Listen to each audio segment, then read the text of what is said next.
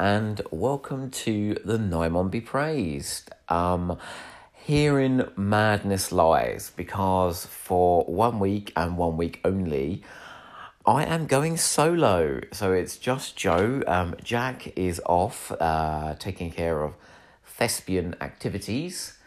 Uh, yes, he's a, an actor of the amateur dramatics, although there is nothing amateur about his dramatics. Um, so, for one week only, I have decided to do a commentary instead. And uh, the story I have chosen, I did say madness, this way lies, is the twin dilemma. Everybody's favourite. Um, so sit back and if you want to press play and watch along with me, just imagine you are kicking back and watching with a mate and uh, that mate is talking uh, irritatingly at you throughout the experience. So I am going to press play in five seconds. Four, three, two, one, go. Here we go. Into that incredibly 80s title sequence. It's very colourful, isn't it? But then I suppose everything about Colin Baker was very colourful, including his introduction, which we're about to see. It's a great theme tune, though, isn't it? It's like you can see why they use this theme tune as part of the uh, DVD range. Anthony Steven, whatever happened to him? I'm sure he did well. I mean, oh gosh. So we have an overlit set, some cheap looking props, and two actors that look a little bit awkward on screen. Interesting start. I sometimes wonder if this story suffers because it comes directly after the case of Androzani. And I sometimes wonder if this story suffers because Peter Moffatt is the director. And I sometimes think this story suffers because of these insufferable children. Although I should probably say, I don't entirely hate the twin dilemma. I think there is something of worth here. Most of the performances. Oh, Grant. Now, God bless these boys and their speech impediments. That it's uh, an unfortunate affliction, but to give them names like Womulus and Weemus.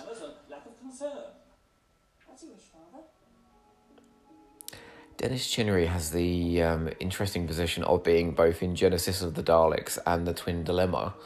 So he's at both ends of the scale as far as Doctor Who's concerned.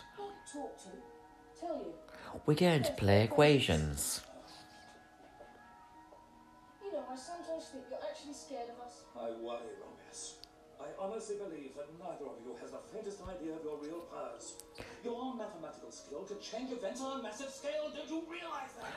There's a good story there, though. There's a good story in the idea of mathematics uh, being used as a weapon. Um, do you know what I really like about this set is that they've bothered to have a window at the back with like trees and a purple kind of light coming in. That's a little bit of depth.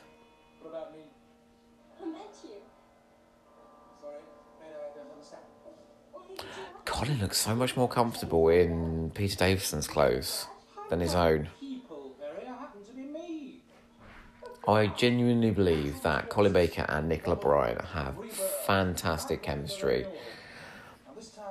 The problem here is obviously how their relationship is written, which does tend to improve as the story goes on and as the era goes on. But this is, is what happens when you have a script editor and a producer that do not get on. You a lot of tension, and that tension, unfortunately, is channeled through these characters. You could almost say that um, the Doctor is John Nathan Turner, and Peri is Eric Saward.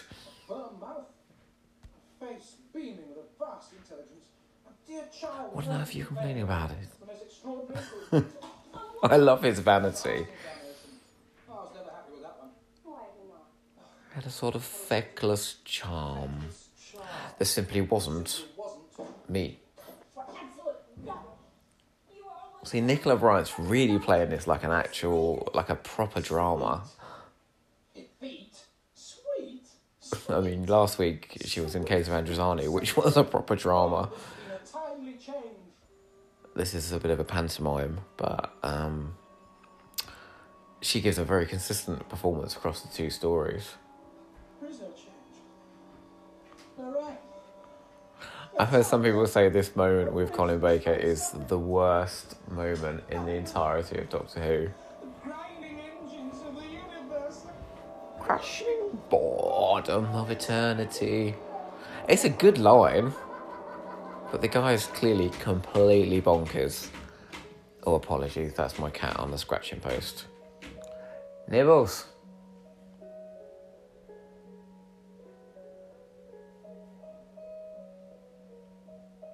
Dreadful music here as well. It's Malcolm Clarke who did the music for like the Sea Devils way back when. I don't know if you remember the music from that story, but it was um, experimental to say the least.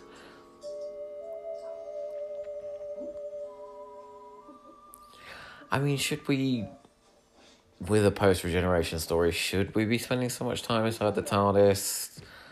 I don't know. Regeneration in my case is a swift but volcanic experience. Oh, look how good he looks in that jacket. Why? Why couldn't he have had that jacket?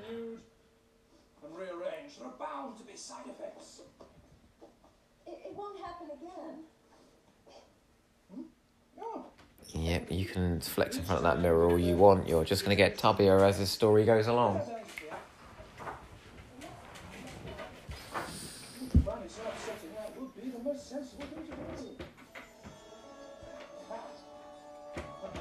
The coat, yes. What can we say about the coat?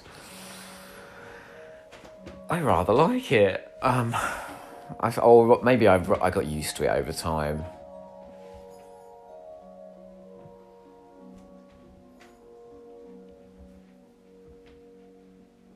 These poor boys, they look like they haven't got a clue what they're doing.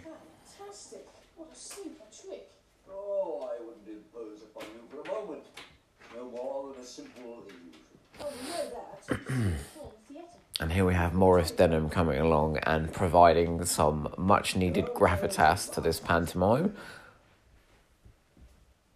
Oh, look at those graphics, bless them. A symphony in higher mathematics. See, there is some intelligence here. Professor Never heard of him. no reason why you should. the camera just moved. Good grief. Peter Moffatt knows how to move a camera.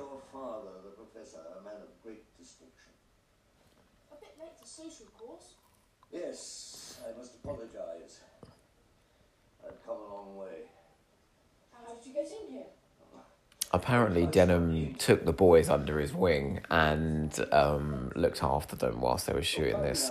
But unfortunately, you can't pump years of acting wisdom into two newbies. And it shows. I mean, you really do have two ends of the spectrum here an experienced, you know, decent, skillful actor, and two boys that have been dragged in off the street who aren't entirely sure why they're there.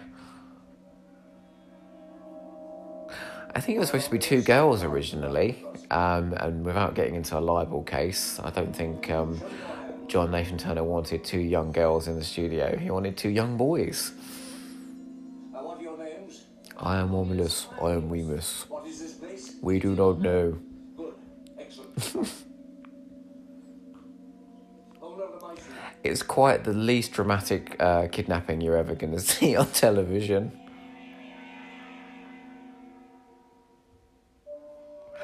Oh, wow.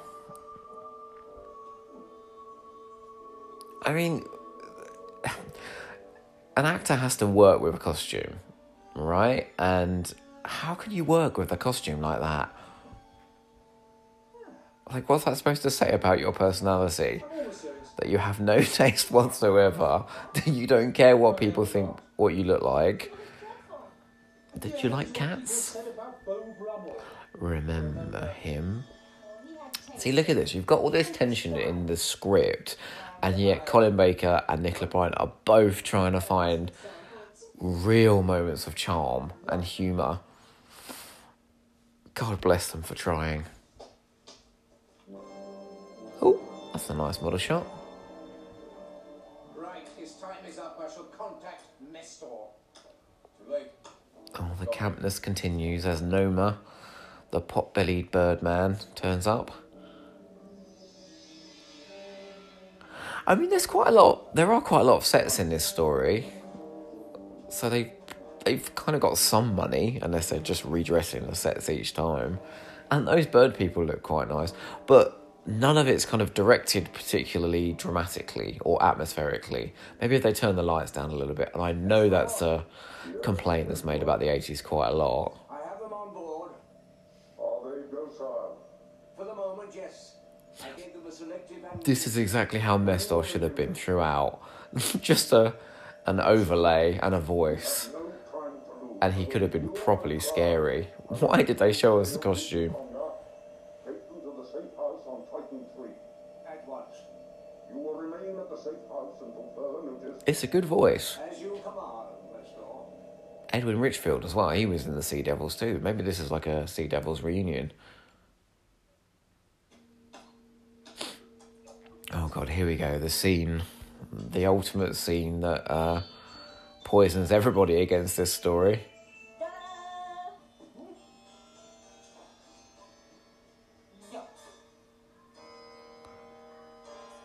I mean, as exemplified with Peter Capaldi, perhaps having a Doctor and a companion who don't trust each other Place for holiday. You and I have both been arrested. And have this much tension between them is not the best of starts.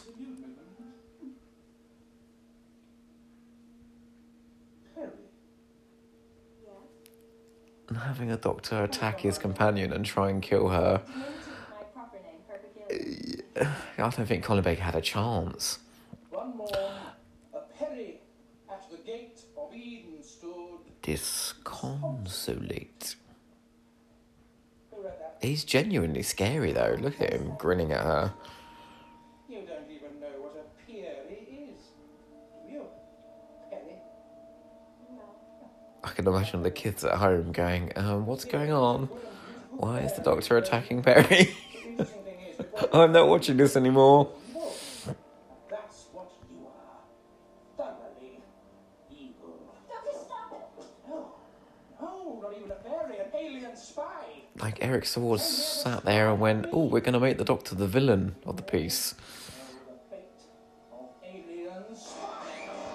Oh dear.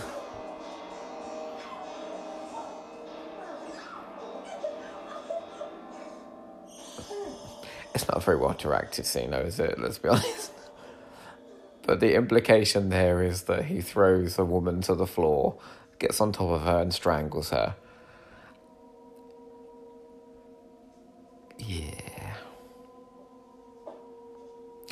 I've always said as well with the Twin Dilemma that the first episode is the issue. Uh, the first episode is ponderous. It's it lacks any atmosphere whatsoever. It does some poisonous things to the Doctor's character. As the story continues, we edge back towards what we recognise Doctor Who to be, albeit with this spiky new Doctor. Ah, it's Fabian. Oh, isn't she marvellous? May my bones rot for obeying it. What is it? Interesting police headquarters there, more like a sort of lounge bar. Oh, Look at some nice wood panelling. You know what that means? An extraterrestrial kidnap? If those twins have fallen into alien hands. this is something I've I've always feared. What's the time factor? Right, they're still within range. Look at those huge sheriff's badges they've got on their nurses' tunics. Pursuit crews launched. Briefing will take place in flight. And I want you as flight leader. I want a thorough scan. All Not just a scan, a thorough scan. Oh, Doctor, you can't come back from this now. I'm sorry. You can't apologise and, and say, oh, sorry, I, I'm not sure what happened. You have another if it fits. I don't have this. Like, at this point, if you were Peri, you would just leave, wouldn't you? You'd say, wherever we end up, I don't care if some desolate rock, I'm off.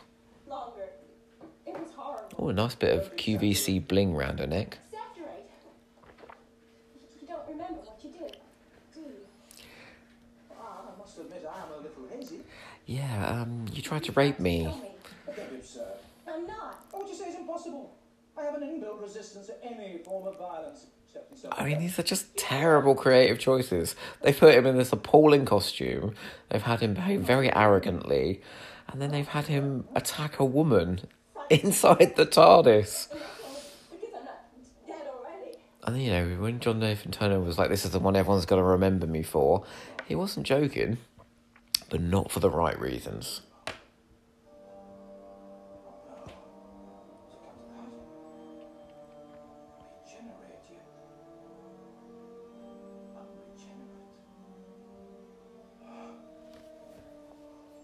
Now he's going to drag her off to be um, pressures of Vesta 95. his hermit's companion. Colin, look, he's like he thinks he's on a stage. I'm trying to get my voice out to the person in the back row. You're on TV, Colin. I shall become a hermit. Oh, it's just ridiculous, isn't it? It's so desolate. Titan 3 is where I shall rip. Jesus Christ, Peri, get out of there. The man's a lunatic.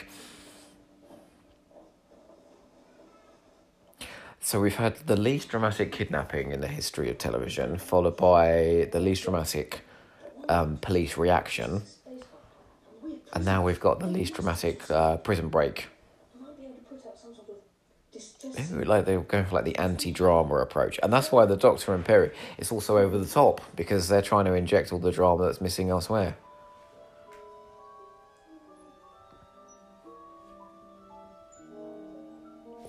Bird makeup really is rather good. It's nice to say something positive.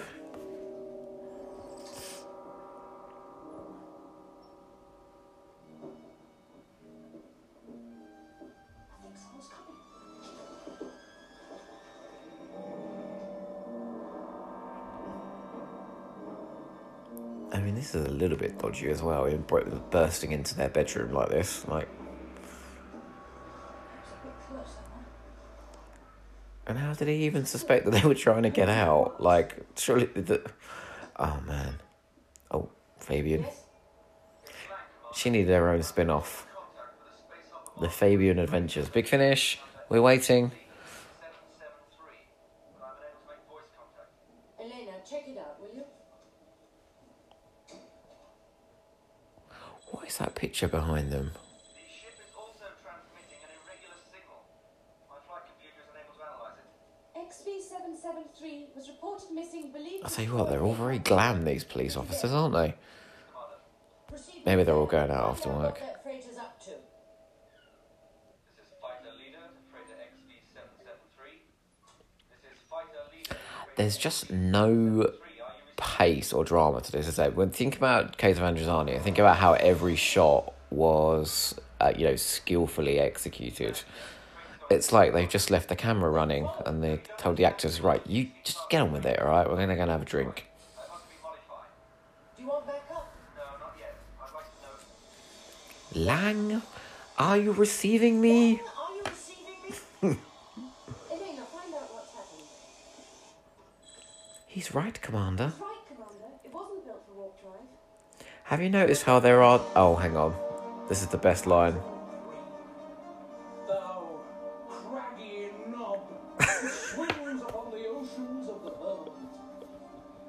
If this was written as a comedy, a line like "Thou craggy knob" I'm gonna be sick. would be acceptable. I'm sorry. Why should you Look, she's really nervous around him. Like, she's terrified of him. Oh, Doctor, please. I know what you said, but you weren't serious, were you? I mean about being a hermit. never more so. I'm no to remind you. I think the only sensible reason for Peri to hang around is that Nicola Bryant still wants work.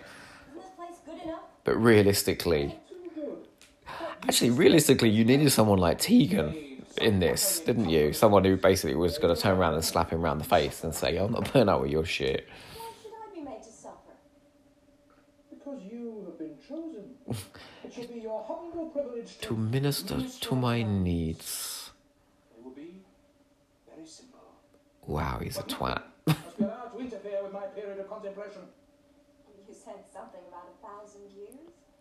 So, as far as Colin Baker was concerned, he wanted to start his run in the worst way possible, like Mr. Darcy, and then over time, you grow to love him. That was the idea, but they start in such a dark way. How can he possibly come back from that? And he never did. What was that? I think we should find out. So, in the latter stages of this story, where he starts behaving in a doctorly way, admittedly still trying to attack people every now and again, you can still remember the fact that, you know, he jumped on Peri and tried to, you know, grip her neck. I'm not sure about those sofas, they don't look very comfy. It's fascinating that tinfoil became uh, um, an aesthetic in the future.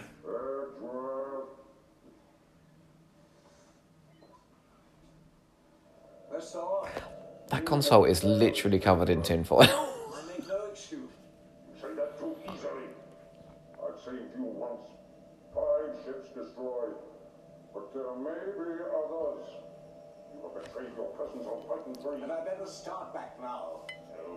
to see how the Earth fleet reacts. Apparently, Maurice Denham was quite a timid man in real life. Oh wow, here we go. They are hardly risking the poison. Mestor. For restoration. well, that could be dangerous. God bless the actor that's stuck inside that. So he's a pot-bellied caterpillar with boss eyes and uh, antennae. I'm sure there's a way of shooting that costume to make it look scary, but you'd probably have to you'd probably have to turn all the lights out to do it. Look, he's even wobbling his little hat. Oh, bless them. The money really has run out at this point.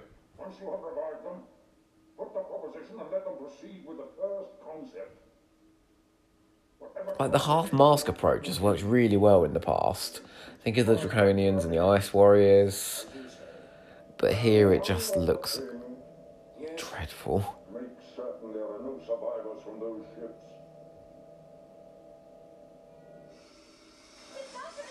He's literally he's, pulling her into a bloody the wreckage of a fly uh, a flaming ship.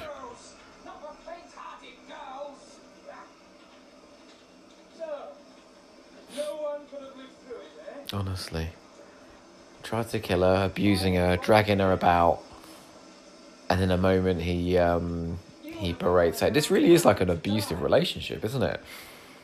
Thank God they toned it down. Yes, I understand. At once. Oh, here we go. Call off the rest A famous line. Until we know more about how our fighters were destroyed, no more lives are to be put at risk. But you can't just abandon That is a direct order from the minister. Forgive me, I'm gonna say it. And may my bones rot for obeying it. And that's the last we see of her. Oh, Fabian. Hugo Lang. Now, unbelievably, this man has gone on to have an incredible career. In fact, I recently saw him in Downton Abbey in a fantastic role. Small thanks to you. Poor pusillanimous Peri. What a pitiful performance. How can you be so? Yeah, go on, Peri. Talk about me. Slap him. Slap him. You never stop giving him. When you're not really mad and trying to kill me, that is. Look at you now. What do you mean? I never saw anyone who loved himself so Look at him. You've forgotten all about him.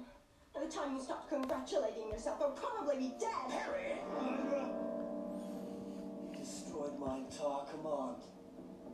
Now I'm going to kill you. Oh my god. Hmm. Well, that probably does um, qualify in the top 10 worst first episodes. Um, maybe in the top five, possibly the top three. but things do improve from here. So it's not just going to be me having a bitch and a whinge because things do get. Ah, Helen Blatch as Fabian. Wonder whatever happened to her. I may find out between episodes one and two and tell you. I'm sure she went on to have an incredible movie career on the back of the Twin Dilemma.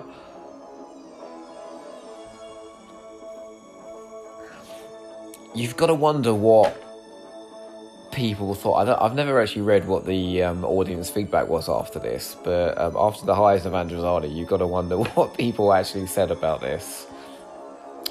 Because interestingly, when season 22 started, um, the ratings were really high.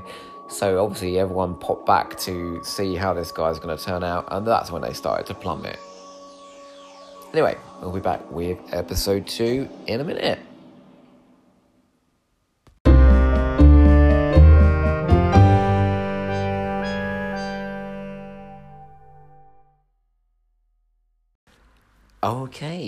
Here we go with episode two. Um, just to let you know that I did look up Helen Blatch between episodes one and two, and apparently she did quite a stint with the Royal Shakespeare Company, where she received much kudos, um, and also had the distinction of playing voice in inverted commas in The Deadly Assassin. Um, I think so. She must be the voice at the beginning of the story when the credits are rolling. Um, yeah, Good on you, Helen Blatch. Who knew? Anyway, let's get going. I will start this in five, four, three, two. Oh, oh, sorry, it started.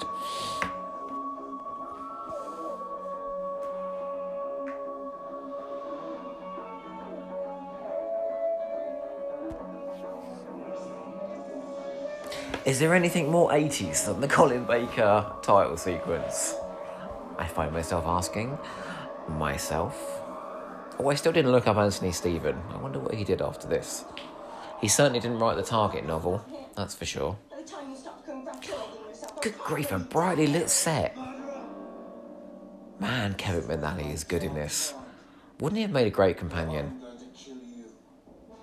And like, honestly, with Peri and Hugo Lang, probably wouldn't have called him Hugo if I'd have made him a companion. Sorry to all the Hugos out there.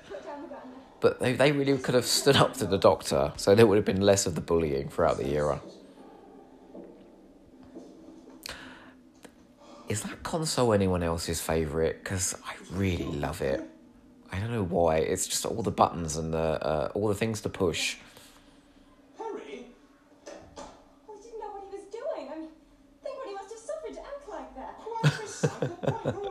Apparently, Kevin McNally thought that line. Think what he must have suffered to act like that.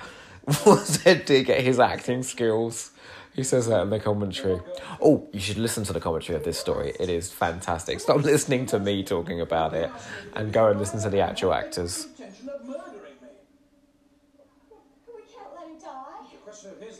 That camera is far too high.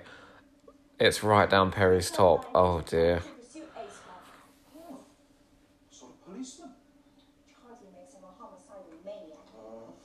Look at his wristwatch. He's got like a little Fitbit on. Oh, that gun. Now, look, I've seen some pretty robust and terrifying looking guns in Doctor Who, but I've also seen some flimsy bits of tact, and that definitely falls in the latter category. So what about our own ship? This is almost a bit like the Royal Shakespeare Company with um, Noma and Azmael, and you know, they're all puffing out their chests and speaking in uh, proper BBC English. If we go out now, we risk radiation sickness. Colin Baker says that apparently the guy who plays Noma walked around with a very amused air, as if he knew this was absolutely terrible.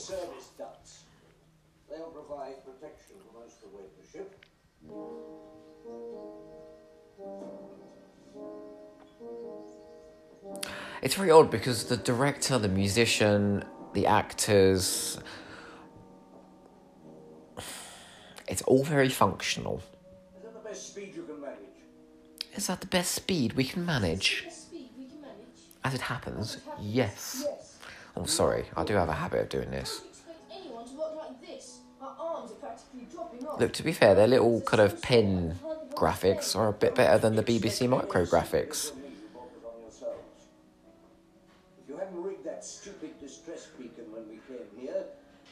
I would have let you use electronic equipment. That tinfoil console, I would love one of those in my house. I'd like people to come in and say, What the hell is that all about? It's Twin Dilemma Chic. No! I warn you. Warn away! You can't force us to work. Oh dear. I mean, I think that this this kind of uh, teenage acting would even be rejected in a soap.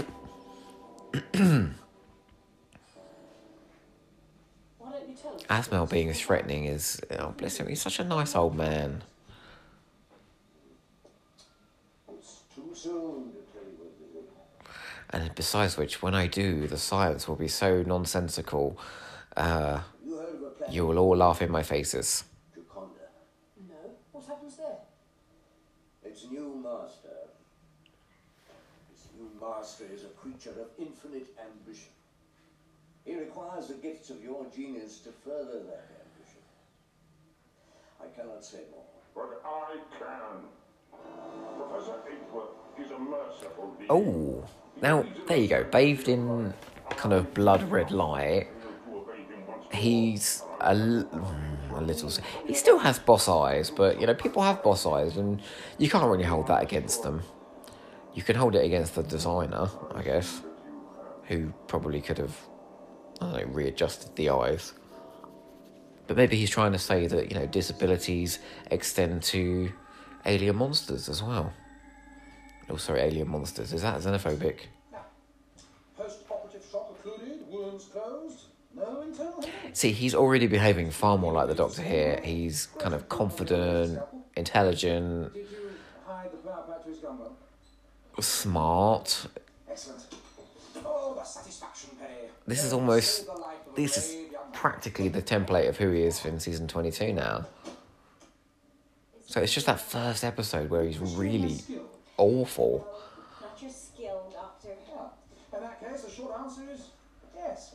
His heartbeat's slow, but steady as a drum. Now, rest you'll be. It's very odd though because Peri really should, you know, you can't do it in an adventure serial, but Peri should be absolutely terrified of him after how he's behaved. And it's like, no, no, no, we need to get on with the adventure now. So I can sense some that's a nice. I quite like that costume she's wearing. You know, I mean, the colours are garish, but it's the most covered up we've seen her so far. Play this so that you could meditate. Words spoken in the sickness of transition. Now, Oh, look. Words spoken in the sickness of transition. Yeah, I may have wanted to be a hermit, but now I want to get on with the story. the life force itself is in danger of extinction. Good grief, Colin Baker hangs to the right. And destroy it. That was a really shocking shot of his. Uh, well, I'm not even going to say it. It's hard, Peri. The indications are very strong. I think the clue we need is here on Fleet. Actually, he seems quite comfortable in the costume as well. Of course, the children. Maybe I was wrong about that. He, He said something about is he a strong enough actor to overcome that costume? An interplanetary spacer on a mission. His spacecraft crashes. He talks about children. This is a huge leap now. Children, that's it, Peri. I'm going to guess the entire plot. Kidnapped by aliens, brought here to Titan Listen to this. If Poirot came out with this, you'd be like, the the guy has said like a one line about children, and you've made this huge leap. Here, he's here. Things change, Peri. You think so? All I can see out there is a load of craggy knobs. It's quite a nice um, model work, Titan 3. What's that? That. A bump. That. A bump, a bump. Colin Baker and his famous repeatings. Um, oh god, his worst is in Timelash, isn't it? Where he's like, bad, bad, bad. Is it far? Quite a distance. Let's get going. Have you noticed the radiation level? What's a little radiation? But we have a purpose, a mission in life. Do you think the idea was to uh, make him incredibly proactive and confident after Peter Davison's gentler Doctor. I, I can't think of a more shocking contrast between two doctors and kind of what they bring to their individual stories. Davison was really kind of pushed around a lot, and geez, could you imagine anybody pushing Colin Baker around? He'd, he'd you know, give him a bunch of fives.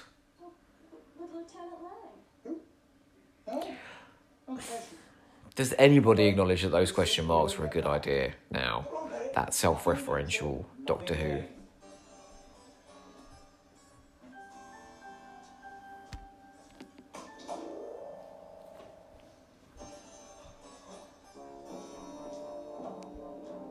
Yeah, Kevin McNally's kind of having a nice doze throughout this story. He's, I think he has quite a few sleeps actually. It's not a bad job for him.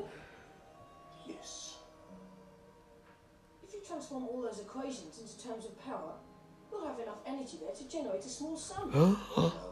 No, passive power for transportation. Passive power. You've done extremely well. What do you call it when? Um, of oh, fabulous! If there's one thing that Colin Baker can do, it's a, a brilliant quote. That's kind of nice shot. Look, with the TARDIS in the background, the mist. That's like the most atmospheric shot we've seen so far. Although, interestingly, the surface of Titan 3, um, in reality on location, is absolutely nothing like what we saw on the scanner. It's brighter, there are infinitely less craggy knobs. Yes, I will say craggy knobs a lot. In fact, it looks rather like a quarry.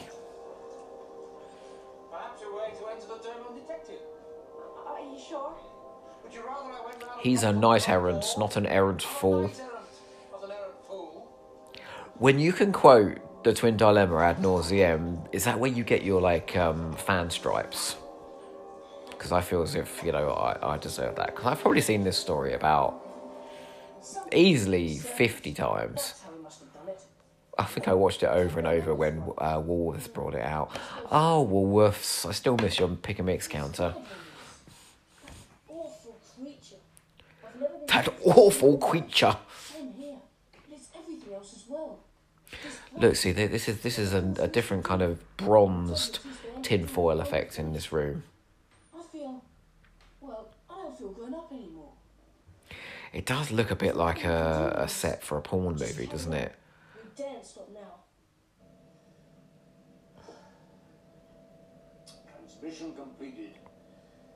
Maurice Denham, I think, like, because Azmael's supposed to be really, really tired, you know, because it's such a tedious script, he's like, he can kind of sigh his way through the story.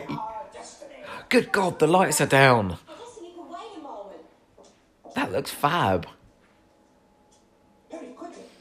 Oh, I love this bit in a second where the doctor starts off confident and then becomes such a coward. It's actually very funny. We must investigate. But you think that winds up? It could be enormous danger. Even worse. Worse? Oh. Yes. Yes, well, uh, perhaps you're right. Well, the purpose of reconnaissance, after all, is to gather information, not to finish up face down in a pool of one's own blood.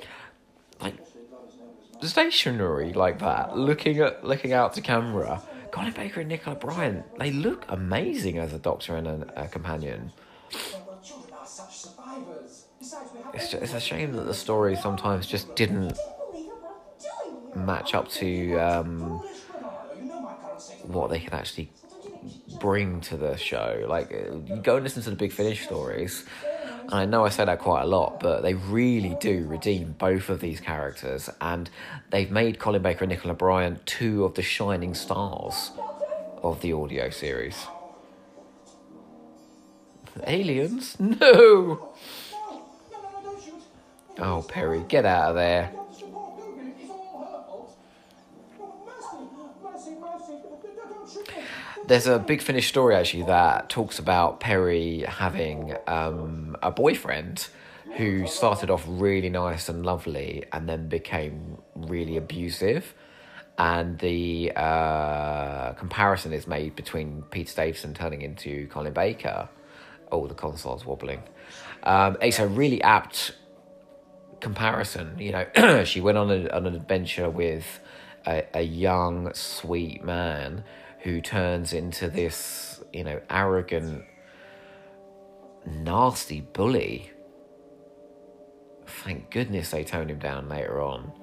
Although weirdly, the most toned down that Colin Baker ever is is when he's with Mel, which is such a shame because again, Big Finish show how with a gentler approach, the Sixth Doctor and Peri absolutely rock. This is my fault. I'm innocent party. It's all her fault. She's forever leading me on the straight and It's a very Doctor Who thing to say, but this corridor ducting looks really good.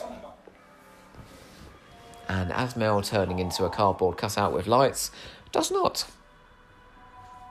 Oh, this stuff's fab now. Now, listen to this stuff where Colin Baker and uh, Maurice Denham. Some of this foil wrap technology looks familiar. Oh, I'm so sorry. A momentary lapse. See? That's funny. Who are these? He's a terribly funny actor, Colin Baker. You ever see him in um, City on the Edge of the World in uh, Blake 7? He's hilarious. free of our own free will. Who in their right minds come to Titan III of their own free will? Pilgrims in search of peace. They're a spying. Silence, wretch! Silence, wretch! Unheard. They're not survivors in the wreck. They're spies. Put them to death. Hold your tongue, Noma. Suddenly, the Doctor's found his sense of humour. Pilgrims. Yes. And pilgrims need a place in which to meditate. Silence, wretch! I'm going to have to try and use that line sometime in polite company. And your companion, My disciple. a pretty one. Oh, Maurice Denham, do not perv on Peri. For goodness sakes, everybody in the universe wants to perv on Peri, and it's not comfortable. I've criticisms that the Doctor uh, stumbling across people he knows from his past that we've never met before is like a, a, a bit of a tired cliche. This works really well. Plus, I love the idea of Maurice Denham and Tom Baker getting absolutely sozzled by a fountain. Utterly believable. The twin hearts one. I'm a Time Lord just as you are. In case you're still- Now's your chance, Peri. He's distracted.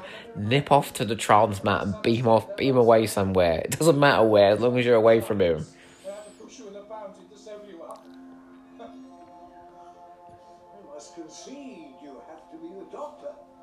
Thank heaven. For a minute you almost had me. You worried there. You don't seem overjoyed. There's nothing to rejoice about. The best of the twin dilemma, and there is some good stuff here. It's the four central performances. I've said it over and over again. Colin Baker, Maurice Denham, uh, Nicola Bryant, Kevin McNally. When those four are on screen, despite how over the top the script can be, they're really they they make it worth watching. Gosh, he's handsome, isn't he? He filled out a little bit in later years, but then haven't we all? But he's incredibly handsome, man. He's like, hang on a minute. I'm still in my nurse's overalls, but the doctor and Peri are both wearing in outrageous costumes. I'm going to head to the wardrobe room and find a foil wrapped um, costume of my own.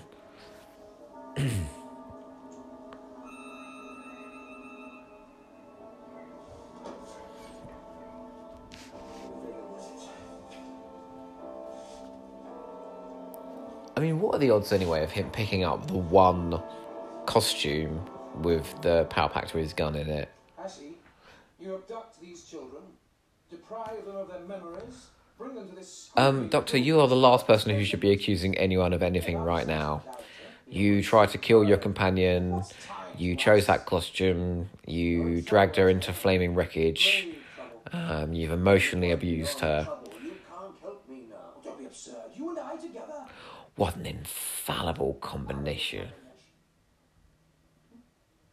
I seem to remember at like eight years old, or however I was when I first watched this, that bomb when Peri discovers it was literally like the height of drama. I couldn't imagine anything more dramatic than than that place blowing up.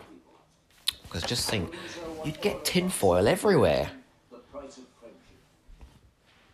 You were always full of good intentions, Doctor. I cannot risk you interfering now. Now, what does that mean? You must stay here. As prisoners? Why does Noma set it to self destruct? Like they never really explain why he does that. Does he just think, oh, well, my my character's an asshole, so like, and I'm, I don't like this guy, and he called me a wretch. Oh, actually, if you look at that clothes rack, there are worse costumes than what Hugo picks. Not much worse, but worse.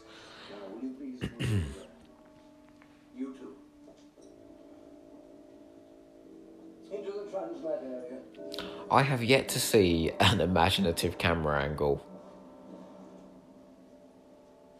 And, you know, go and watch the two doctors, go and watch the five doctors, go and watch State of Decay. Peter Moffatt can do it.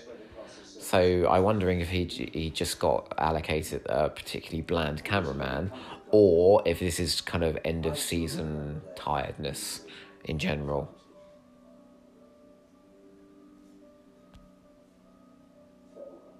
I really believe that relationship between the two of them, though. It's they have a lovely chemistry. Azmael's costume is highly impractical. That that kind of uh, flowing dress. Poor fellow. He's not a bit like that, really. Don't care what he's like. He's left us here forever. No, Peri. A few days most. It may take even me a few days. Ten million million combinations. Well, that's what I mean. It may take even me a few days. He's so arrogant. Oh, God, I love him. Like, I, I don't think it's any great secret that Colin Baker is one of my favourite doctors. Um, a large part of that is to do with Big Finish, and he's incredibly, like, there's a wealth of stories that he's done with Big Finish, which uh, really show the potential of his doctor. But I loved him even when I saw his stories on TV. Um, I still question those decisions in episode one, but I think he's fighting against a lot of the um, bombast that they are forcing him to say. And he slips in fantastic moments.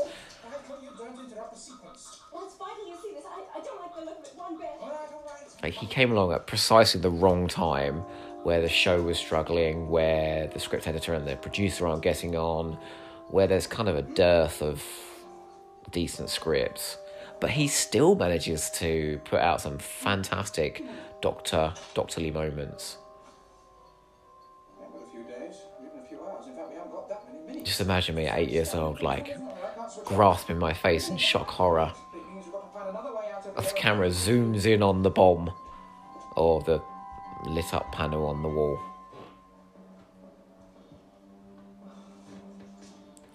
Hugo really does look like he's off to a gay disco, doesn't he? Oh, I hope he's gay. He's so handsome. Sorry. I can do it, Peri. I can beam you five seconds back in time and into the TARDIS without any kind of reasonable explanation. Good grief, that's some cracking model work. It's like we've suddenly entered into Star Wars. That wouldn't look out of place on Star Wars. I'll be brief. I must be very brief.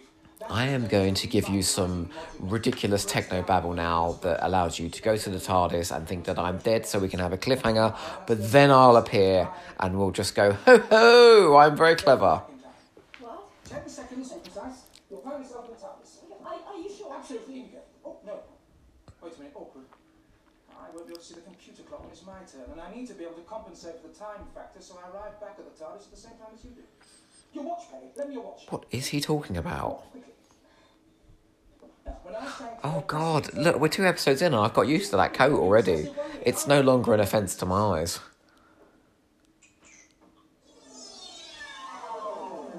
And in a minute, Nicola Bryant absolutely sells the cliffhanger. But why would she be upset about a man who tried to kill her? I'd be like, oh, thank God he's gone. Ta this is mine.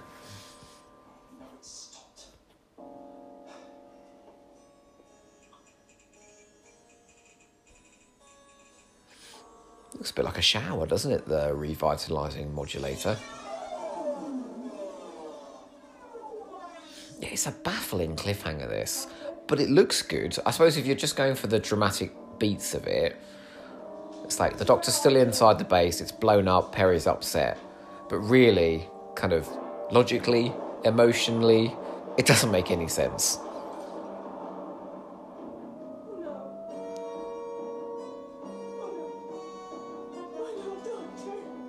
Man, Nicola Bryant, you are too good for this show at this point. Isn't she good? It's it, what's weird is in the lesser thought of stories, I think she gives the better performances. Um, so Twin Dilemma, I think I think she gives a decent performance in Time Lash as well. Mysterious Planet, she's excellent, and uh, Mind Warp's probably her best. Anyway, we are going to pop into episode three, where I, I don't want to shock you guys, but the plot is going to emerge because we haven't seen much of that so far. We've just kind of been hanging around. Um, but no, no, there is a plot to this. The mathematics is going to come into play. Um, that's been mentioned, we're going to visit there. Um, the Doctor is going to confront the evil boss-eyed slug, and uh, Hugo Loughton will have another little sleep. What a story!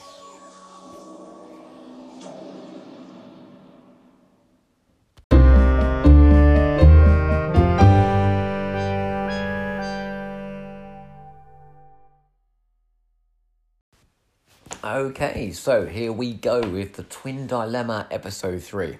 I'm having a rip roaring time so far, so I hope you are too. I hope this has encouraged at least one person to go back and watch the Twin Dilemma and enjoy it along with me. Um, hello, whoever you are, and uh, I hope you're having fun. Please do ignore my cat scratching in the background. That's the Trouble podcast. Unfortunately, you have to put up with um, noises in the background, and I do not have sufficient sophisticated editing technology to take him out, so uh, he will just be there causing a fuss. So, in five, four, three, two, one, let's go.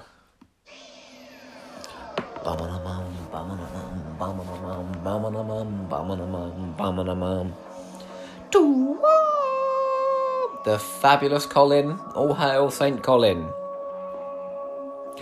Joking aside, I think he was an excellent casting choice as the Doctor. I uh, I think it is the sort of role where you don't need to play it too naturalistically, and he is a natural born theatrical actor. He certainly brings a lot of presence to the screen, let's be honest. In Arc of Infinity, um, we're kind of looking at Maxil, aren't we, rather than anybody else.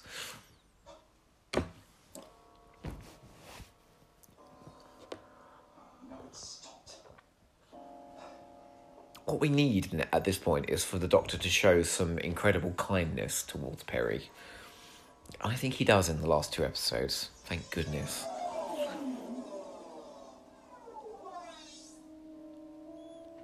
Sound effects on Doctor Who are not given enough kudos. Doctor, where are you? Like, would would she genuinely be upset about his death?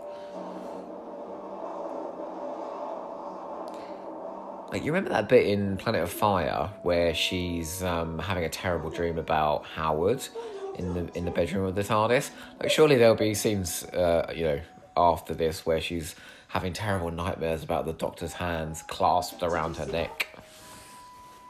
I think so. Doctor, uh, are you here? Heaven's name is going on. What flesh and blood? Look, Hugo's manhandling Peri now as well.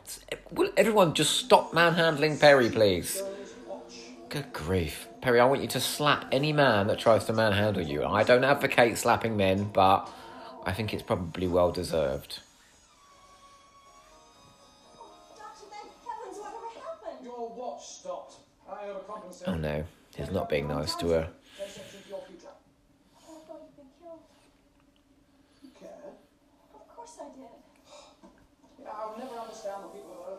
spent the day using, abusing, even trying to kill you. If you did as I have, I should have been Who would have thought the doctor would ever get a line saying, I've spent the day using, abusing, and even trying to kill you? Would someone like to tell me what is going on? Corporal Lang, how are you? Lieutenant, Lieutenant. Fine, I'm not sure. They do, they have a lovely chemistry, these three. I'm, I'm sorry. What went wrong? Uh, the control seized. After that, I don't remember anything till I came to in here. Is this place? Who are you? I'm Peri. Oh, Hugo Lang. Leave Peri and come and have a date with me. Did not abduct the twins. Twins? What do you know about them? Never mind about that. No, do put that thing away when you. You know, if the doctor took off the coat and that um, ridiculous cravat and just wore the waistcoat like he does in the two doctors, I think he'd look okay. Oh, mind you, he'd still be in the yellow trousers. Do you remember when he goes into the bathhouse in Mark of the Rani wearing those bright yellow trousers and it's completely uncommented on? Uh, maybe that's a? You've left post industrial revolution design that everybody wore.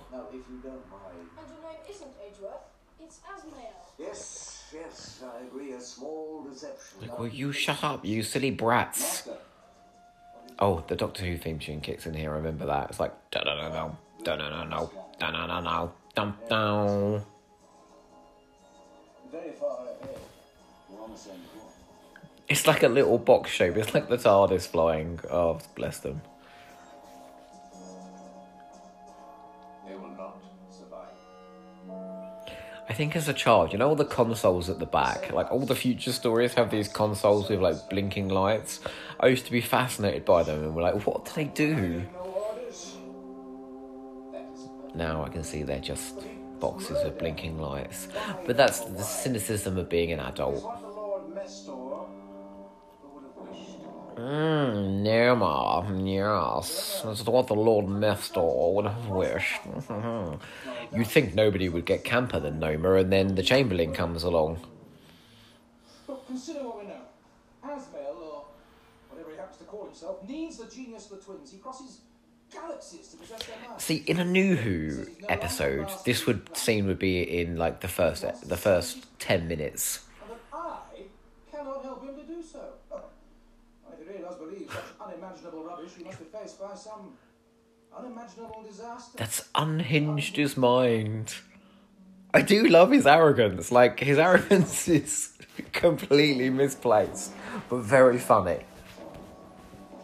Why has Mestor got that massive frog sculpture? Just are slugs obsessed with frogs? I don't know. Oh look, and there's there is actual Christmas decorations, um, tinsel around one of those columns. How marvelous! Man, the foil budget for this story must have been incredible.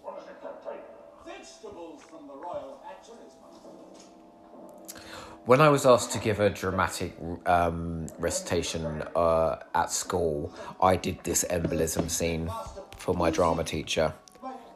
My family are starving. No, not that. Man, I got an A star. That was a lie, by the way.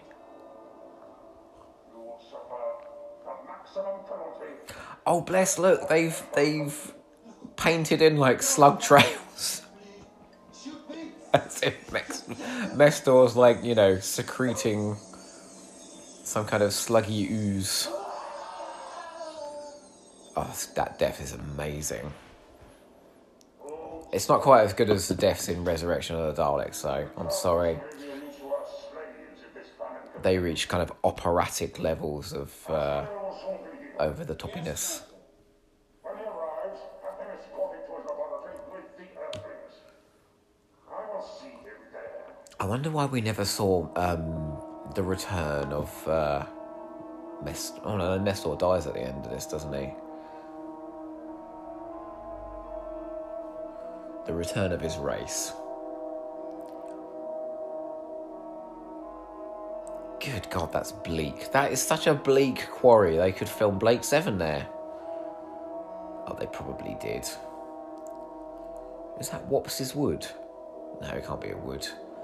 It's so cute how they've like stuck tree branches in as if once upon a time it was a, a forest glen. See, Peri's wearing a gorgeous shawl. Keep that on. Like throughout your era. Is it my imagination, or does the TARDIS look fantastic wherever it goes? Even this hideous quarry. Oh, I think she's talking about the script. It's absolutely ghastly. No. Does it not be true? See, he's behaving in a fairly humane way now. He's uh, concerned. He's behaving like the doctor. Hmm. Why does that slug track look completely different to the ones in Mestor's uh, studio Half slug, set? Jaconda mythology. So, Now just look around you. Look at the devastation. They, they've literally they've they've planted in like three tree stumps, but really it should be absolutely covered. But you got that's the most token effort that you can actually call effort. Somewhere, somehow, their seed survived. Now they've returned. Nonsense. You think so? Yep, talking about the script again. Nonsense. I agree with you. This was once a forest grove. Look at the trees. But the bare bones of the story, which is um, a race of uh, slug creatures overtaking a planet, um, ruled by a time lord, These telltale tracks. The slime trail. and the, you know the mad science of them trying to spread their sluggy eggs all over the. It's a bit over the top, but it's it's it has dramatic bones to it.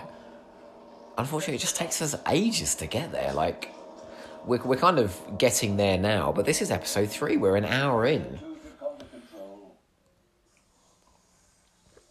Freighter to Jaconda control. Receiving your freighter. Approaching re-entry. Permission to touch down at Omega intersection.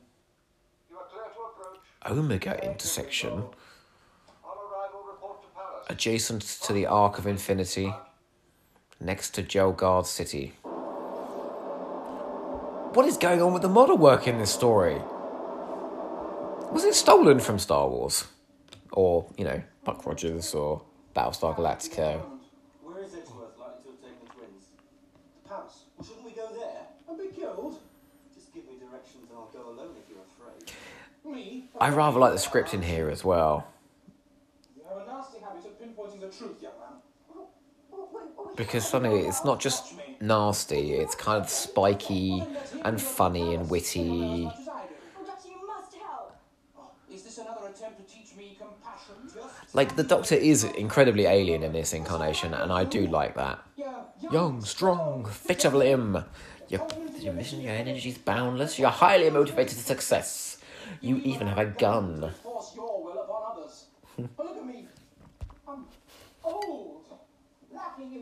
Minds in a turmoil. I'm coming, have gone, or even been.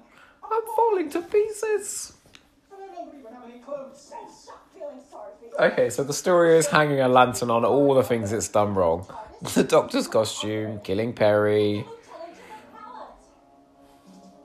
palace. Hugo Lang's acting.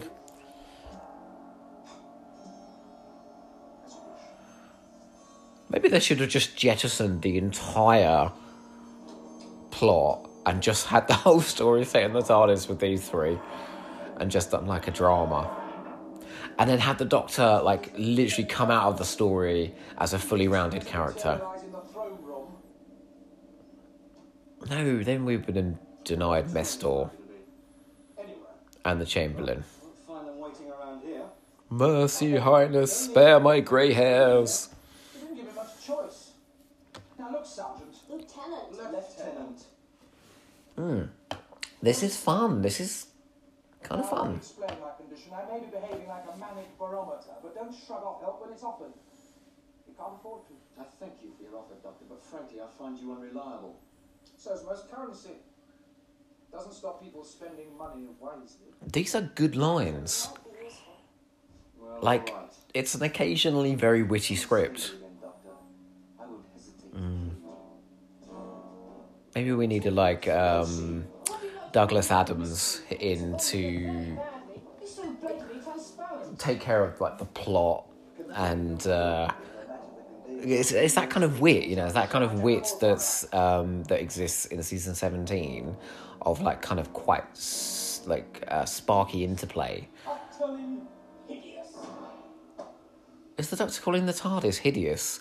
Oh, he does try and change it in Attack of the Cybermen, doesn't he? How dare he?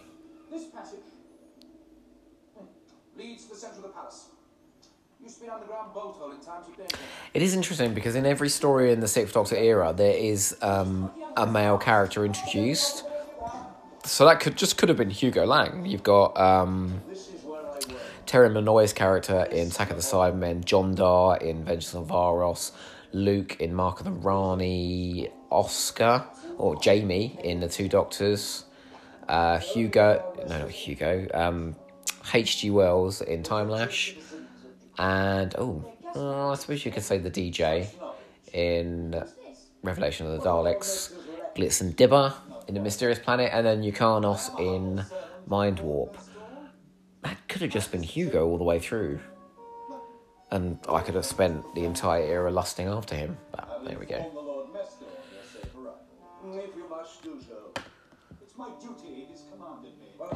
Oh, Seymour Green's marvellous. Again, another actor. They're giving this far too much dignity. I too have been commanded. One day you will discover for yourselves that treason is universal. Now let it not concern you now. and don't be afraid of what lies inside. I'm really enjoying this now. Oh, the Doctor has another paddy in a minute, doesn't he? But it's, a, it's another cracking one.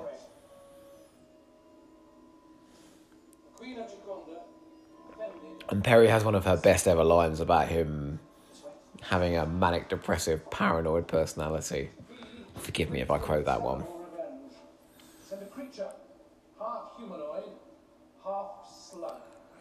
To be fair, it is better than the pictures on the wall in the colony in space, which looked like they were drawn by a two year old. When he saw what he'd done, the sun This kind of almost does look like cave pictures.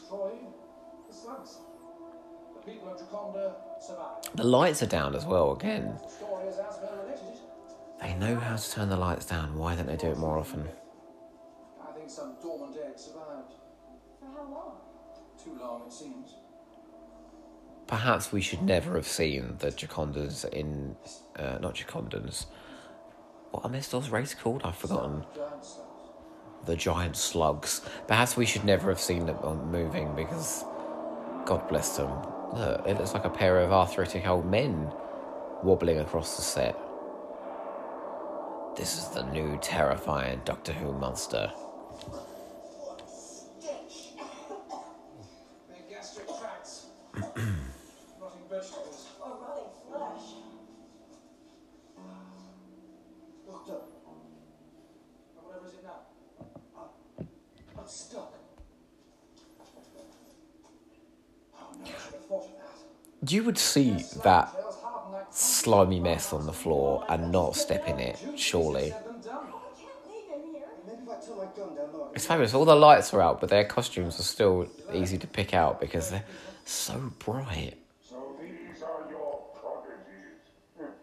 They seem quite insignificant. Well, their brains are not. Well, we shall see. Have you told them why we need them? Not in detail. So far, they've simply worked to orders.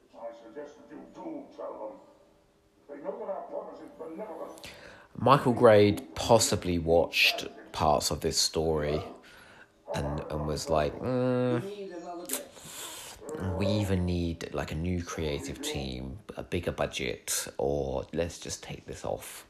Because I'm not sure we're making the most compelling drama we possibly could. There may be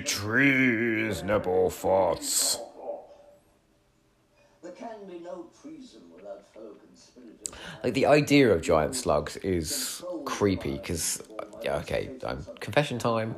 Uh, I live in a very old house uh, which is raised, and uh, slugs. When it rains, we sometimes get the odd slug coming in, and they are icky. absolutely icky. But it needs to be done with like CGI or just an incredibly convincing costume. This is not. I mean, look, he's pot bellied. He's he's been chowing down on too much lettuce. He has a carapace at the back. He's clearly wearing a skirt, and he has boss eyes, and Andorian little feelers on the top. It's it's not great. But I'm not a traitor. True, I believe they think you are my friend. I would value your friendship. It might cost you your life. I can think of worse reasons for dying. That's a lovely exchange as well.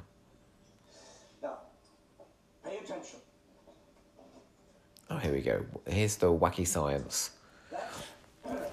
And again, Douglas Adams would tell a story as mad as this. I mean, he he kind of grounded things in real science, but But now, Mr. uh, allowed his imagination to flex as well. Nothing left for my people. What are we supposed to do? Help me to provide the only possible solution. You better tell us what it is. We need Like, surely, wouldn't a more dramatic approach to this story be? I don't know. In like the first episode, you could actually show the the the slug race taking over Jaconda, um, and then it could lead to the wacky science in the last episode. That's that's a more dramatic approach than than the whole kind of twin and angle.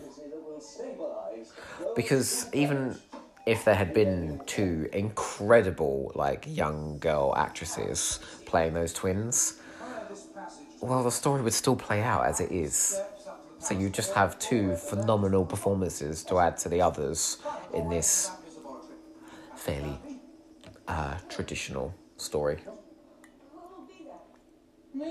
if i can get away from this fall will you hurry up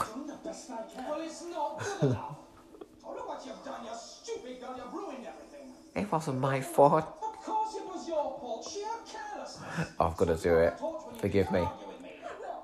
I'm, I'm not letting a, a, a paranoid personality like you shut me up. Manic depressive. Me? Well, can't you hear yourself? You're having another of your fits. It's, it's really fun. I mean, he's being a complete twat, but it's really fun.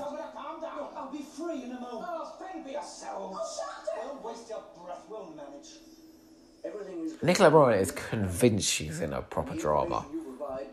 She doesn't falter for a moment.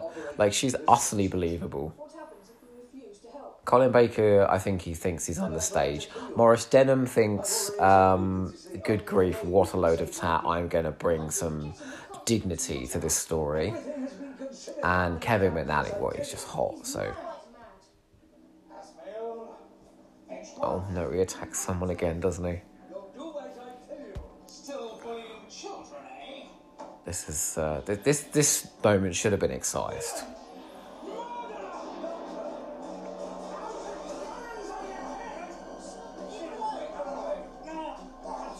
He can't really attack people convincingly. And maybe Colin Baker is uh, showing the struggle the doctor's having with his violent tendencies. Or maybe it's just really badly uh, directed. I love the way the doctor like behaves appallingly and then just goes, "Oh yeah, sorry." A momentary lapse. I'm sorry for being such an asshole, but I'm okay now. Maybe I'll use that. That you both. Never mind. Where to now? Find the doctor. Peri, there's some lovely little shadowy crevices there where you can hang out with Hugo Lang and do some very fun things. Instead, you go looking for that man who tried to kill you. Who are these aliens on Titan 3? Ah, Mestor. And an Earth girl. And Azmael would have let them live? Yes. But now he knows Interestingly, the actor playing him said, I'm not getting inside that costume. And I think he made a smart move. Oh no, this is where Mestor, like, starts lusting after Peri. I mean, can you imagine this marriage between slug and human? Imagine the children. Oh god.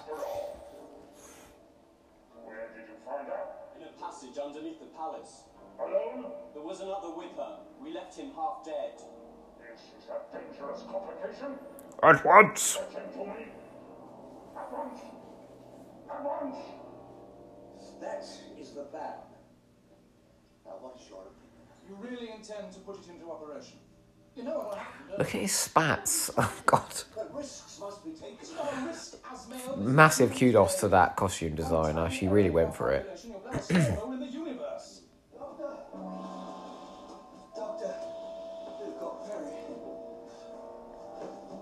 Now, this just shows that Colin Baker's got the chops to be the doctor. Stare dramatically into the camera and exclaim your companion's name.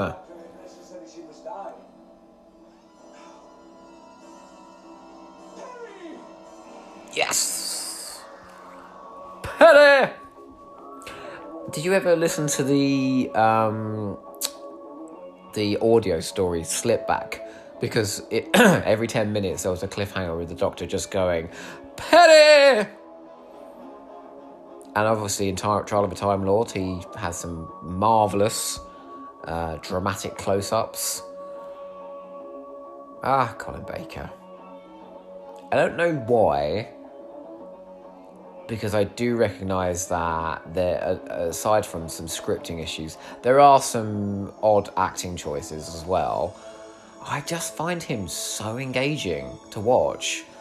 Um, you're right. I do. Th- I think he does um, add lots of moments of charm and humour and depth. Sometimes it's completely missing in the script. Um, but you know, he is loud and bombastic and theatrical. I just really like that approach. Um, and I make no apologies for that at all.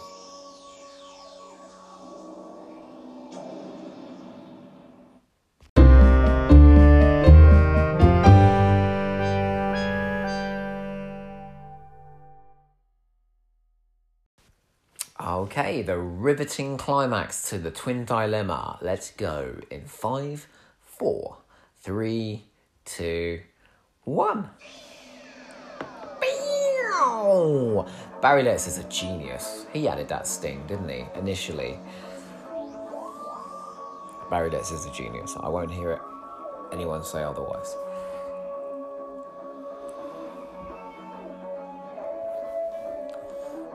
I don't care if he co-scripted the Time Monster.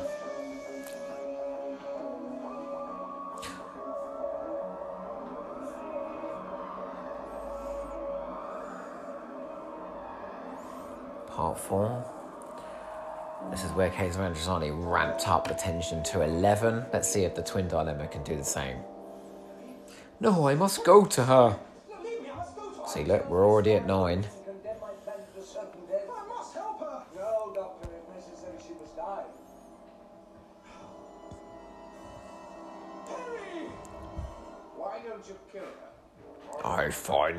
Guilt and That's grim.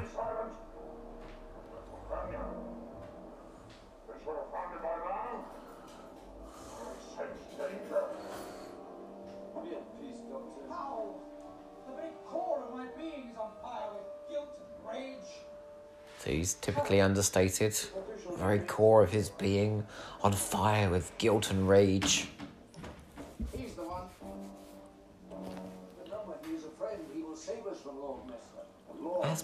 Don't tell him that you're going to turn against uh, Mestor.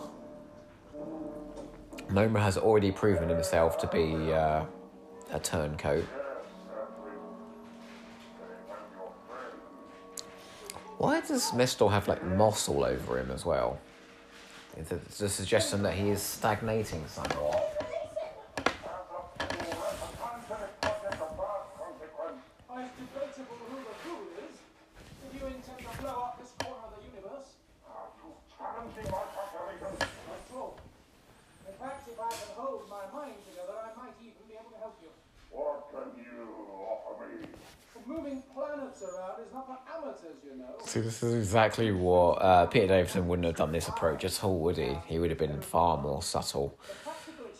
Whereas Colin Baker just walks in clutching his lapels, error in your calculation. thinking that he is. Trying to ship could fly off in any direction. You are telling the truth, You should know. I can sense your presence in my mind. He should have just walked in and been like he was with the Borad, you know, like a terrible old racist, and said, "Oh, oh no, he does later, doesn't he? I'm not having your sluggy eggs burst all over the universe." But it does feel like we are in a genuine Doctor Who story now. We are on an alien planet. Sorry. Oh, that's marvelous.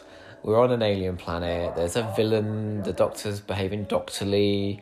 There's some crap science involved. Uh, the companions being menaced. Like episode one, you know, wanted to be a TARDIS bound drama. You know, like with psychological intensity, whereas this now is just a camp old bit of tat, but with a little bit of pace, and it's quite fun. Yes, I am saying that the twin dilemma pulls itself together in its, its last few episodes.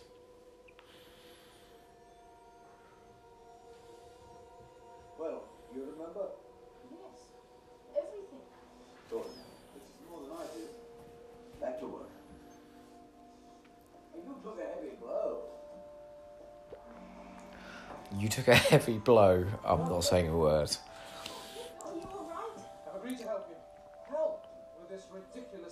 I kind of wish the Doctor was dressed how Hugo's dressed. Just a black t shirt and some uh, braces.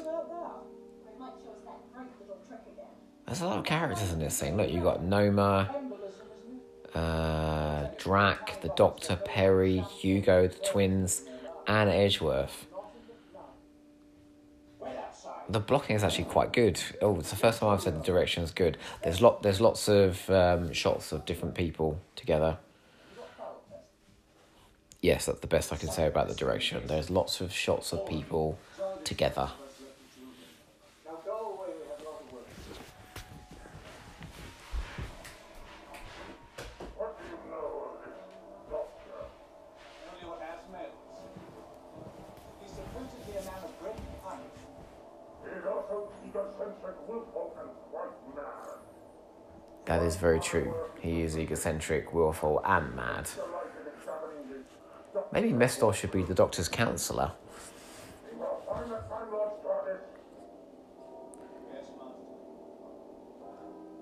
Oh bless. They just they shouldn't have had him like flapping his arms like that. I think that that contributes to how silly he looks.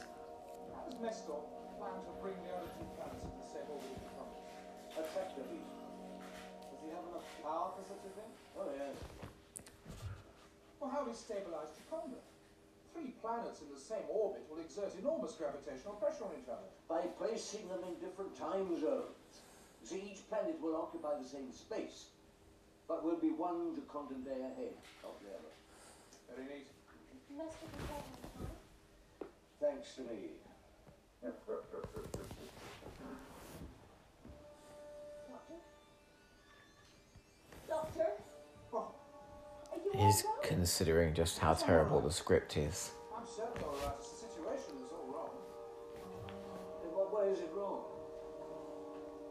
Both the outer planets are smaller than Jaconda. Well, so is the consequence if they're brought any nearer the sun. It's nice to have a story where someone points out that the science is absolute bollocks.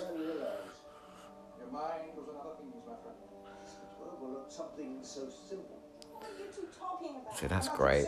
That's basically like uh, what the script editor should be saying, you know, in pretty much every single story. To overlook the fact that the science is just appalling.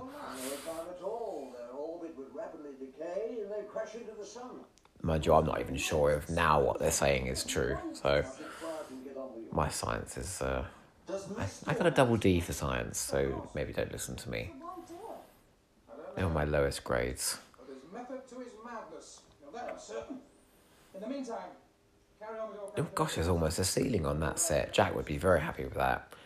We we do admire the ceilings in season 17.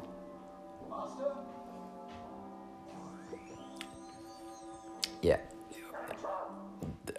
How does Mestor open the TARDIS door with his green ray? that's like magic. Surely that's that's that's not science. His magic time machine opening embolism ray. Well. We can't give those calculations to Mestor. Now, Doctor, Yeah, give him to him. we worries me. Bring this madness to an end. Then who am I? Wish you wouldn't. The doctor is sitting on a table Or as a mental stroke. with his legs wide open. Uh, He could not look more alpha male if he tried. Oh, oh, very good. Excellent. 10 out of 10. Alpha pass.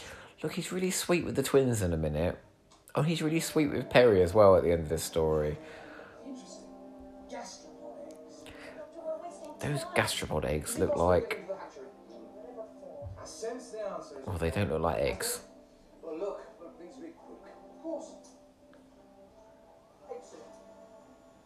Oh, good grief. Excellent. I suppose that's a bit better than peripheral vision from Mark of the Rani. This is another set. So there are lots of sets in this story. Like, oh no, although they are clearly milk crates on the wall. Does it matter? Of course, these eggs are dry and rubbery. Nobody likes a dry and rubbery egg.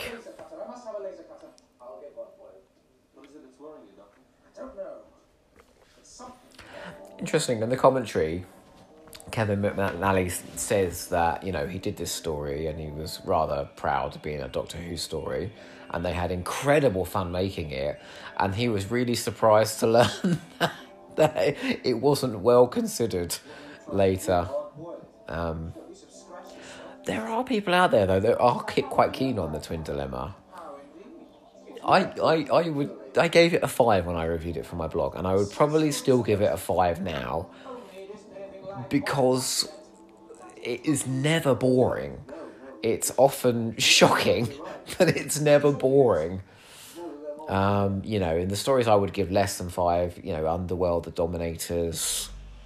Oh, good grief! Uh, any more? Yeah, Galaxy Four.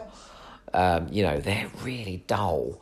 Whereas the Twin Dilemma, it's always entertaining. Uh, exploding sun. Nonsense. I wish it were. It's like I said, it has performances of worth. The plot kind of comes together towards the end and uh, is fairly entertaining. It has probably the worst monster in it in all of Doctor Who, but you know, So simple, it's mind-boggling. Of course it could work. Now you know everything, Time Lord. Right, what we need is a plan of action. Now you've still got your gun. Take Peri and the twins back to the safety of the TARDIS. Noma and the guards might still be outside. Then deal with them. You are supposed to be an interplanetary pursuit officer.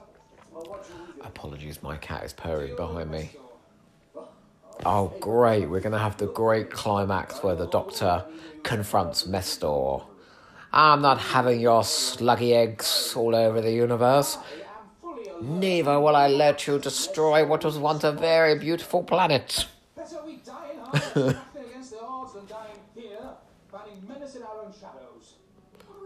He's madly entertaining.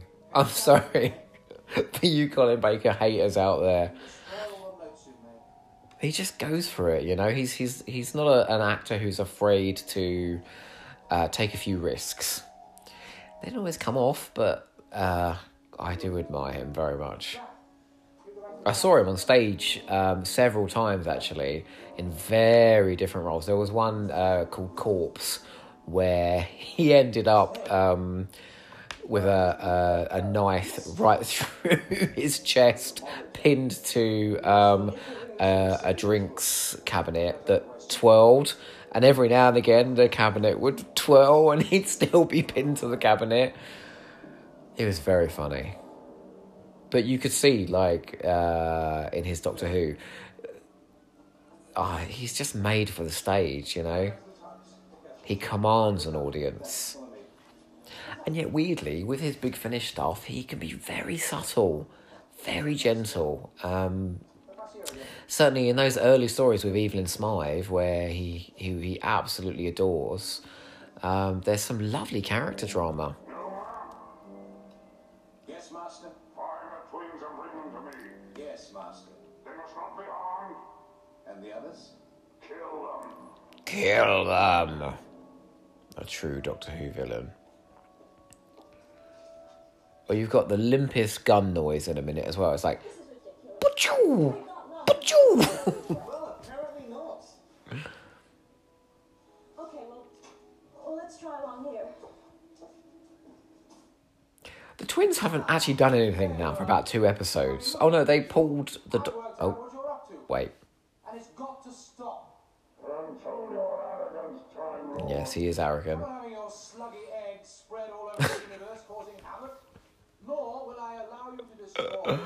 See, just imagine him on a, on a stage doing this. This could be like this could be the Doctor Who the stage play rather than um, the Ultimate Adventure.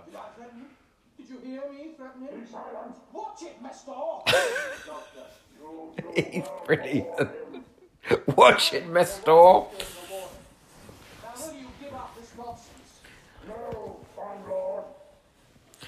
Oh, the amount of people I've wanted to say that to. Will you give up this nonsense? So the Doctor was going to walk in there and murder the villain.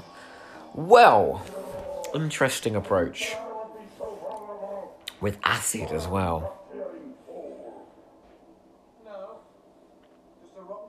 So he's attacked his lovely assistant. He's attacked the kindly old man, and now he's going to throw acid at the uh, the boss-eyed monster. Guess he needs our calculations. It's a new approach. I'll give you that. Pachoo, pachoo, pachoo.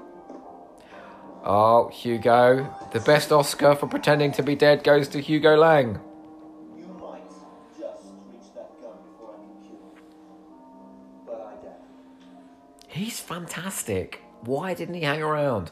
He would have been great in Attack of the Cybermen. He could have done some of the moments, that the, the more questionable moments that the Doctor did in season 22 as well. He could have uh, taken care of Shockeye. He could have shot the cyber controller, and the Doctor could have been off doing something a lot cleverer. He's been dying to kill someone ever since he got here. You did destroy his entire squadron. Earthlings have an unquenchable thirst when it comes to redemption. Be silent. The Doctor has been ill. It's affected his reasoning. the Doctor's has been ill. It's affected his reasoning. It's a script that is highly critical of the Doctor. I will beg to die.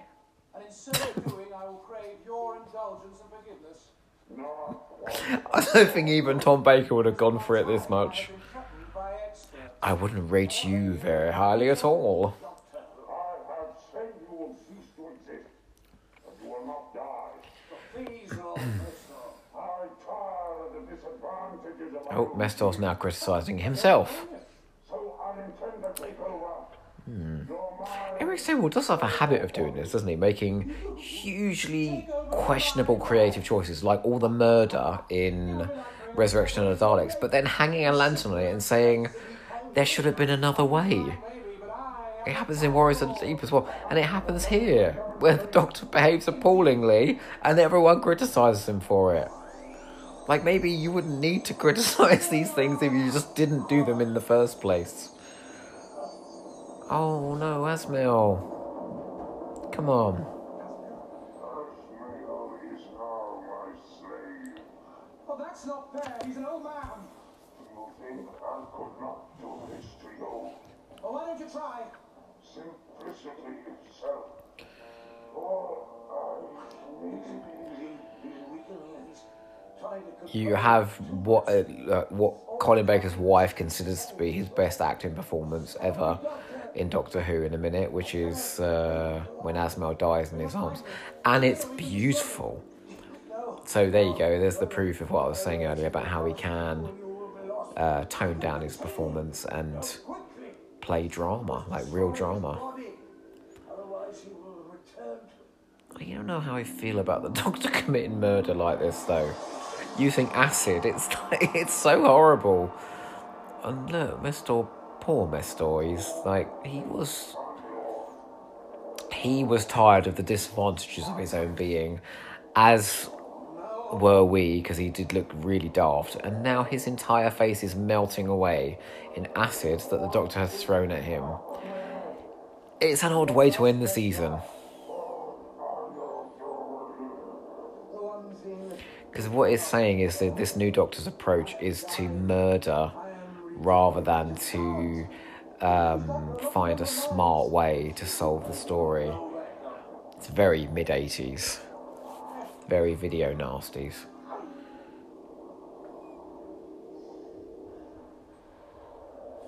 Please exercise my faith.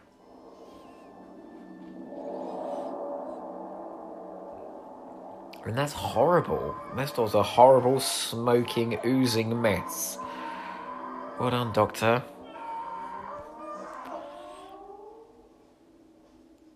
Nobody gets punched in the stomach. Mestor is dead. Like, this is a big pantomime of a story, so I don't really know why they went for such a graphic ending. No other choice. It's a bit like um, Dragonfire in that respect.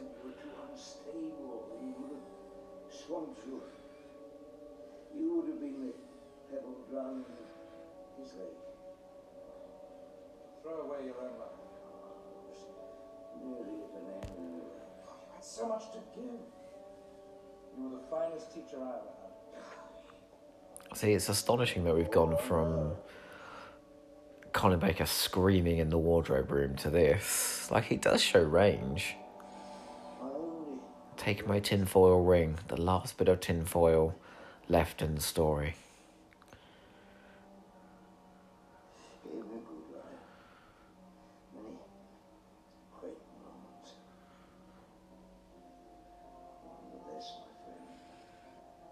Oh, it's so sweet. This is great. If you could just take this one scene out of the story, you'd be like, the twin dilemma, look at this. And it's astonishingly poignant drama.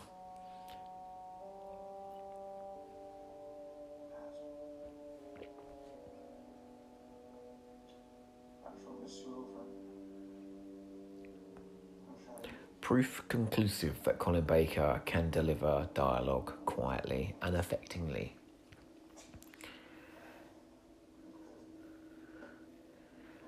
No, I don't care that Hugo Lang's got uh, blood dripping down his arm. He's still edible.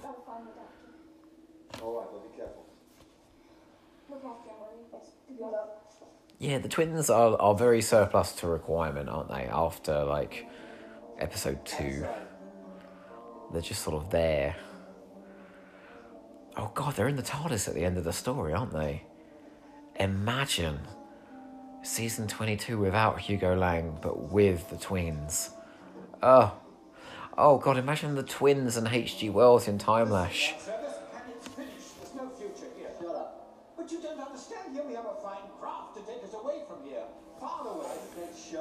Actually, no, it would have been awesome. Imagine if they'd been turned into food in Revelation of the Daleks as part of Davros's evil scheme. I wouldn't put it past uh, John Nathan Turner to murder a pair of children and uh, just for shock value. The Doctor's still attacking Peri, but now he's apologetic. And it's entirely by mistake. Fly Oh, this is great. What he says to the Chamberlain I don't like you. You better start walking. Yes, that's right. sir. I don't like you. But, sir, I must get away from here. Then I suggest you start walking. Right, let's get you and the twins back to Earth. What about the rest of the people on this planet? That's about right. Who'll lead them? I'll certainly not that thing. Neither will Azmael. He's dead. Is this news top doctor? Quite capable of living The Doctor has no social niceties whatsoever, so when Hugo Lang. Oh, pew, pew. There's an entire revolution occurring. Pew, pew. yes, undramatic to the last, the twin dilemma. Yeah, the Doctor's really rude to Hugo, and uh, isn't it marvellous? Yes, let them stay. Don't take them with you.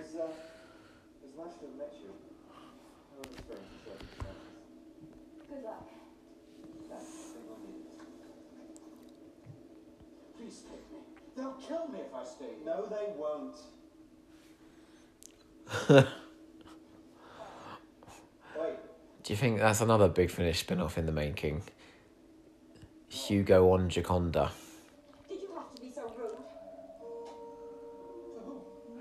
Oh, the twins and the TARDIS. The horror. The horror.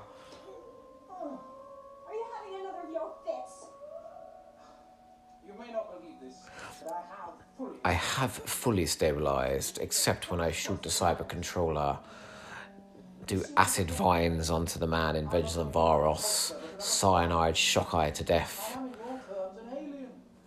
That's just who he is now. He's a very violent man. On He says neurotic there, but I don't know why. I, for ages, I thought he said I was on the verge of becoming erotic. You may well find it isn't quite as disagreeable as you think. Well, I hope so. It's an interesting note to leave the season on, uh, as in whether you like it or not. The doctor. Whether you like it or not. And he's being sweet with her, and he's making her smile, and that's lovely. But realistically, she should say, "Yeah, I'm just, I'm gonna get off with the kids, and uh, you know, I'll go and uh, do something away from you because you are a horrible man who tried to kill me." Um, but we are in Doctor Who, where drama does not occur uh, naturalistically. So um, we'll open the next story with the kids gone, of course. There are no consequences. No consequences to the fact that he tried to kill her. They're still, you know, squabbling with each other and having a generally abusive relationship, uh, with the odd moment of humour thrown in for good measure. Anyway, that was the twin dilemma. Um, it's quite fun, isn't it? Um, it's not. It's not the worst Doctor Who story ever. It's certainly not boring.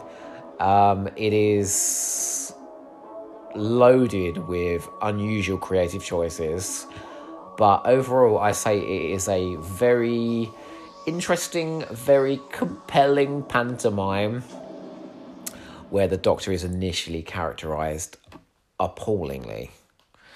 But I'd say give it another go. And uh, yeah, I'm glad you came on that, this little journey with me. Next time, I'll be back with Jack. Um, we are going to be talking about the rings of Akhaten and Praxeus. Um, and I'm sure it will be a lot easier to uh, have a conversation with somebody. However, I may do another one of these in the future because it was rather fun. Anyway, until next time, guys, take care.